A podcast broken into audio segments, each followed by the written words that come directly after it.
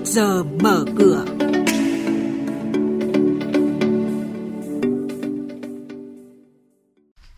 Thưa quý vị và các bạn, chuyên mục trước giờ mở cửa có những thông tin đáng chú ý sau đây. 98% doanh nghiệp đang hoạt động sẽ được giãn tiền thuế. Tài khoản giao dịch chứng khoán tăng cao nhất trong 3 năm qua. Không báo cáo giao dịch, cổ đông lớn giấy Việt Trì bị xử phạt. Và ngay sau đây, biên tập viên Hà Nho và Bảo Ngọc sẽ thông tin chi tiết. Vâng thưa quý vị và các bạn, 98% doanh nghiệp đang hoạt động sẽ được giãn tiền thuế và tiền thuê đất do thiệt hại bởi dịch COVID-19. Ông Phạm Đình Thi, vụ trưởng vụ chính sách thuế Bộ Tài chính cho biết, Bộ trưởng Bộ Tài chính vừa ký tờ trình chính phủ dự thảo nghị định về gia hạn tiền thuế, tiền thuê đất lần 3, bổ sung thêm hai ngành kinh tế cấp 1 gồm xây dựng, hoạt động kinh doanh bất động sản. Đồng thời, điểm mới của dự thảo lần này đã tăng gói hỗ trợ dự kiến khoảng hơn 80.000 tỷ đồng trước đó lên hơn 180.000 tỷ đồng. Theo số liệu từ Trung tâm Lưu ký Chứng khoán Việt Nam, số lượng tài khoản giao dịch chứng khoán của nhà đầu tư trong nước và nước ngoài trong tháng 3 vừa qua đạt hơn 2,44 triệu tài khoản, đạt mức cao nhất trong 3 năm. Trong đó, số lượng trong nước đạt 2,4 triệu tài khoản với đa số là tài khoản nhà đầu tư cá nhân. Số tài khoản nhà đầu tư nước ngoài là hơn 32.000 tài khoản với hơn 29.000 tài khoản của cá nhân và hơn 3.700 tài khoản tổ chức. Khả năng do giá giảm, kích thích dịch chuyển kênh đầu tư là lý do dẫn đến số lượng tài khoản giao dịch cao nhất trong 3 năm qua.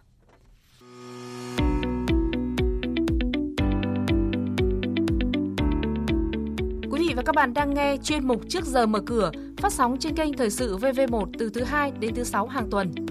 Thông tin kinh tế vĩ mô, diễn biến thị trường chứng khoán, hoạt động doanh nghiệp chứng khoán. Trao đổi nhận định của các chuyên gia với góc nhìn chuyên sâu, cơ hội đầu tư trên thị trường chứng khoán được cập nhật nhanh trong Trước giờ mở cửa. Thưa quý vị, Ủy ban Chứng khoán Nhà nước vừa ban hành quyết định về việc xử phạt vi phạm hành chính trong lĩnh vực chứng khoán và thị trường chứng khoán đối với ông Phạm Văn Khánh, số tiền là 62 triệu 500 nghìn đồng. Lý do là ngày 5 tháng 7 năm 2019 thì ông Phạm Văn Khánh đã mua hơn 502.000 cổ phần GVT của công ty cổ phần giấy Việt Trì, mã là GVT và trở thành cổ đông lớn của GVT nhưng không báo cáo khi sở hữu từ 5% trở lên số cổ phiếu đang lưu hành có quyền biểu quyết của một công ty đại chúng. Sau đây là diễn biến của các công ty niêm yết.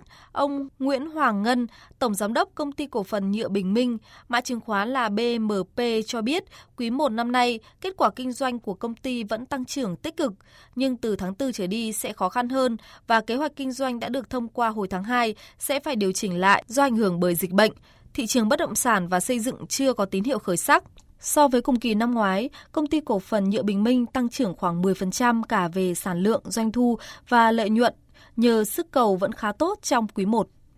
Ngày 17 tháng 4 tới đây thì công ty cổ phần Đường Quảng Ngãi, mã là QNS sẽ chốt danh sách cổ đông thực hiện chi trả cổ tức còn lại năm 2019 bằng tiền, tỷ lệ là 15% cho cổ đông, tương ứng cổ đông sở hữu một cổ phiếu sẽ được nhận về 1.500 đồng. Thời gian thanh toán là vào ngày 8 tháng 5 tới. Như vậy là với gần 357 triệu cổ phiếu đang lưu hành, thì công ty cổ phần Đường Quảng Ngãi sẽ chi khoảng hơn 530 tỷ đồng để trả cổ tức lần này cho các cổ đông.